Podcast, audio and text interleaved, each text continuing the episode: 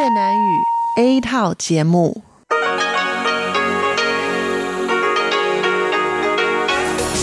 Đây là Đài Phát thanh Quốc tế Đài Loan RTI.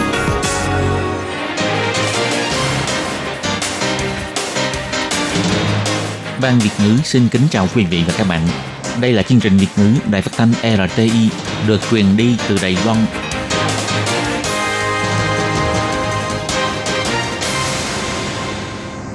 Hello, tôi Kim xin kính chào các bạn. Hoan nghênh các bạn đã đến với chương trình Việt ngữ ngày hôm nay của chúng tôi. Các bạn thân mến, hôm nay là Chủ nhật, ngày 16 tháng 12 năm 2018, cũng tức mùng 10 tháng 11 âm lịch năm Mậu Tuất. Các bạn thân mến, chương trình Việt ngữ ngày hôm nay sẽ bao gồm các nội dung chính như sau. Mở đầu là bản tin quan trọng trong tuần, tiếp đến là chương mục chuyện vạn đó đây, rồi đến chương mục nhịp sống Đài Loan và sau cùng chương trình của chúng tôi sẽ khép lại với chuyên mục nhịp cầu giao lưu. Mở đầu chương trình hôm nay, tôi Kim xin mời các bạn cùng theo dõi bản tin quan trọng trong tuần. Và trước hết, mời các bạn cùng đón nghe các mẫu tin tóm lược. Trao giải nhân quyền dân chủ châu Á, Tổng thống Thái Anh Văn cho biết tăng cường đối thoại công khai và liên kết các nhóm khác nhau là công tác quan trọng. Đài Loan dẫn đầu trong các thành tựu về bình đẳng nữ giới. Thành tích giảm khí thải của Đài Loan không đạt tiêu chuẩn.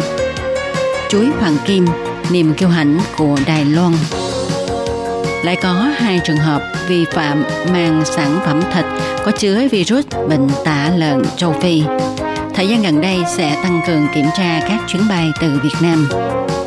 Và sau đây, tôi Kim xin mời các bạn cùng theo dõi nội dung chi tiết của bản tin quan trọng trong tuần này nhé. Ngày 10 tháng 12, Tổng thống Thái Anh Văn đích thân trao giải Nhân quyền Dân chủ châu Á cho tổ chức Gudujan Network Indonesia. Lúc phát biểu, Tổng thống Thái Anh Văn cho biết con đường theo đuổi dân chủ của Đài Loan không bao giờ suôn sẻ, cho đến nay vẫn còn có nhiều thử thách cần phải khắc phục. Tổng thống Thái Anh Văn biểu thị tổ chức Gudujan Network Indonesia nhắc nhở mọi người liên kết các nhóm khác nhau, tăng cường đối thoại công khai là một trong những quan tác quan trọng nhất của xã hội dân chủ.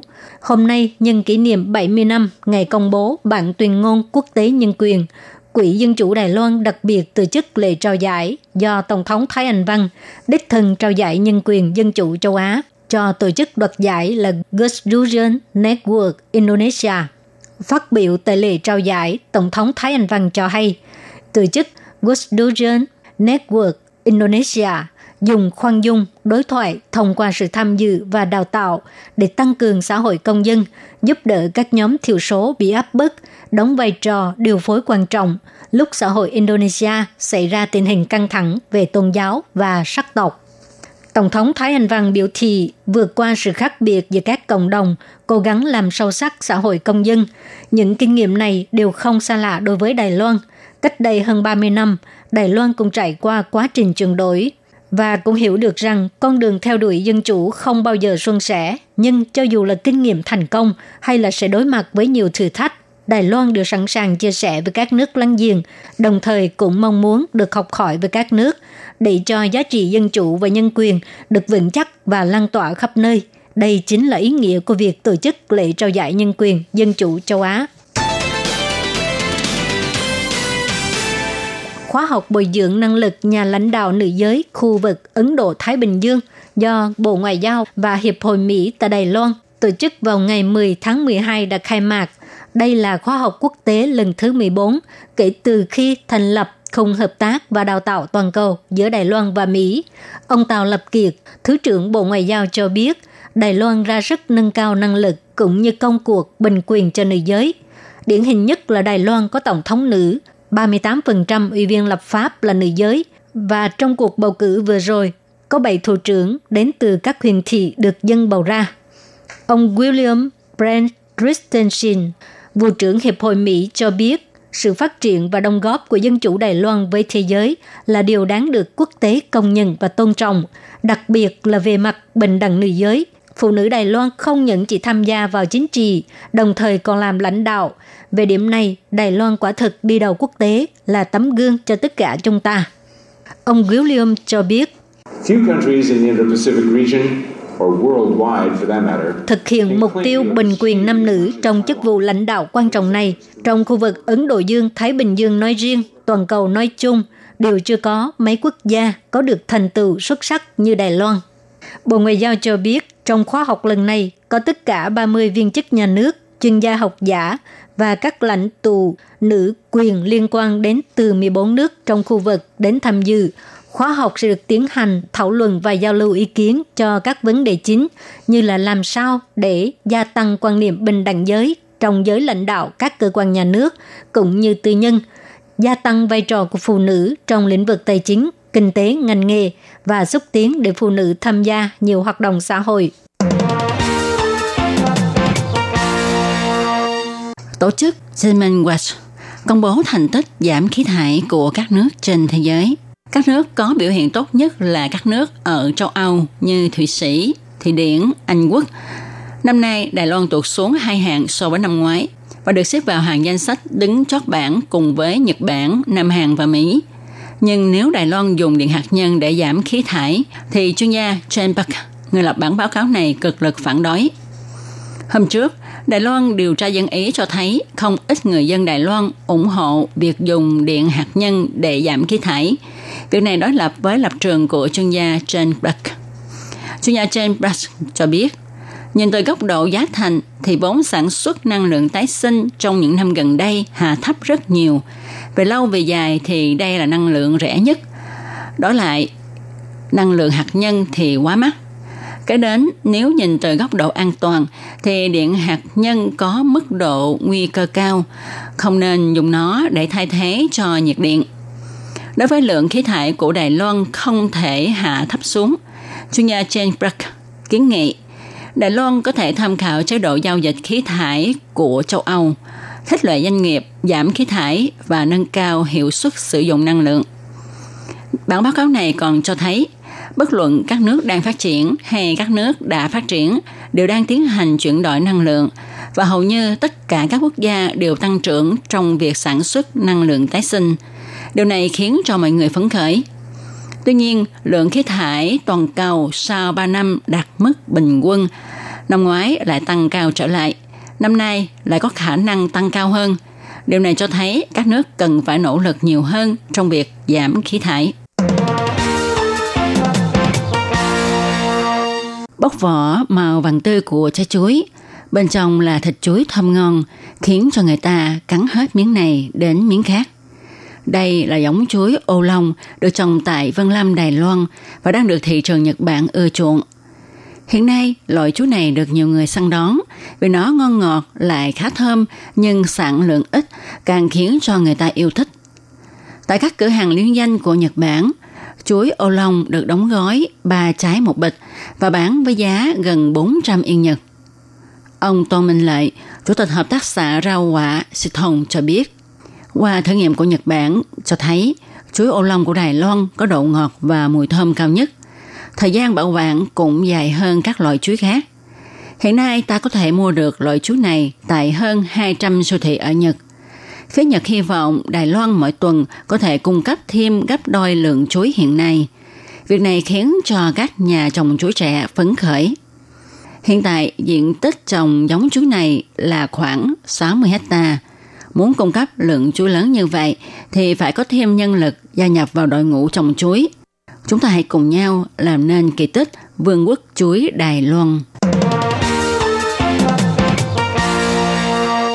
Dịch tả lợn châu Phi tại Trung Quốc ngày càng lan rộng.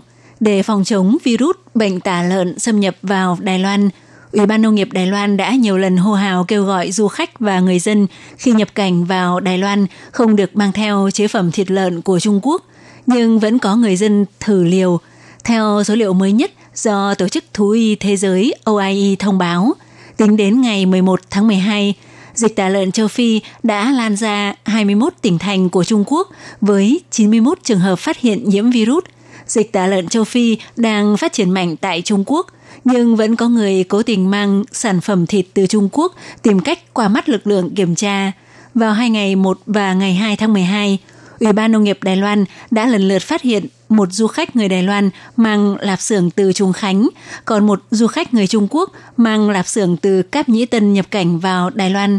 Sau khi bị cơ quan phòng dịch và kiểm dịch phát hiện, đã tiến hành phạt ngay tại chỗ 15.000 đài tệ.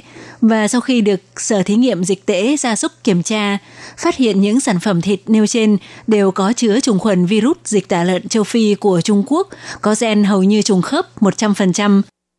Theo quyền chủ nhiệm Ủy ban Nông nghiệp Đài Loan, ông Trần Cát Trọng cho biết, người dân và du khách mang sản phẩm thịt lợn từ Trung Quốc về sẽ gây nguy cơ cao làm lan truyền virus dịch tả lợn châu Phi. Do vậy, toàn dân đều phải phòng dịch, từ sau buổi trưa ngày 12 tháng 12 sẽ tiến hành gửi tin nhắn phòng dịch để nhắc nhở toàn dân thông qua hệ thống gửi tin nhắn thuộc hệ thống cảnh báo công cộng với nội dung chủ yếu để nhắc nhở người dân, người mua sản phẩm thịt qua mạng và người mang sản phẩm thịt nhập cảnh vào Đài Loan về quy định xử phạt liên quan.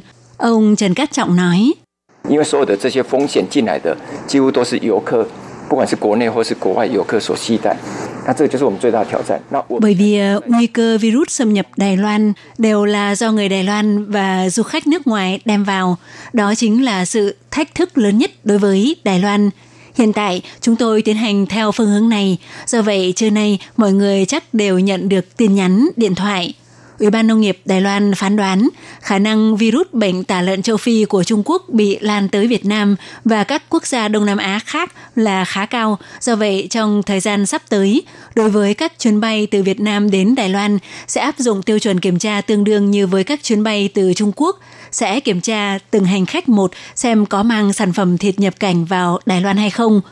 Cục trưởng Cục Phòng dịch và Kiểm dịch Động thực vật Phùng Hải Đông trả lời phỏng vấn cho biết, ngày 21 tháng 12 sẽ tổ chức cuộc diễn tập phòng chống dịch bệnh có quy mô lớn lần đầu trong năm nay. Địa điểm diễn tập tại sân bay Cao Hùng, cảng cá Diên Phố và xưởng đốt hủy rác Khảm Đình. Ông nói sân bay là nơi du khách nhập cảnh hợp pháp, còn cảng cá là nơi diễn ra nhiều hoạt động buôn lậu, đều cần phải diễn tập làm thế nào để tăng cường quản lý, để phòng chống những sản phẩm vi phạm được đưa từ vùng dịch nhập cảnh vào Đài Loan. Tổ trưởng Phùng Minh Hương thuộc Cục Phòng dịch và Kiểm dịch Động thực vật cũng bổ sung cho biết, nếu dịch tả lợn châu Phi xâm nhập, các nhà máy đốt hủy rác phải diễn tập cách thiêu hủy lợn bị nhiễm virus ra sao.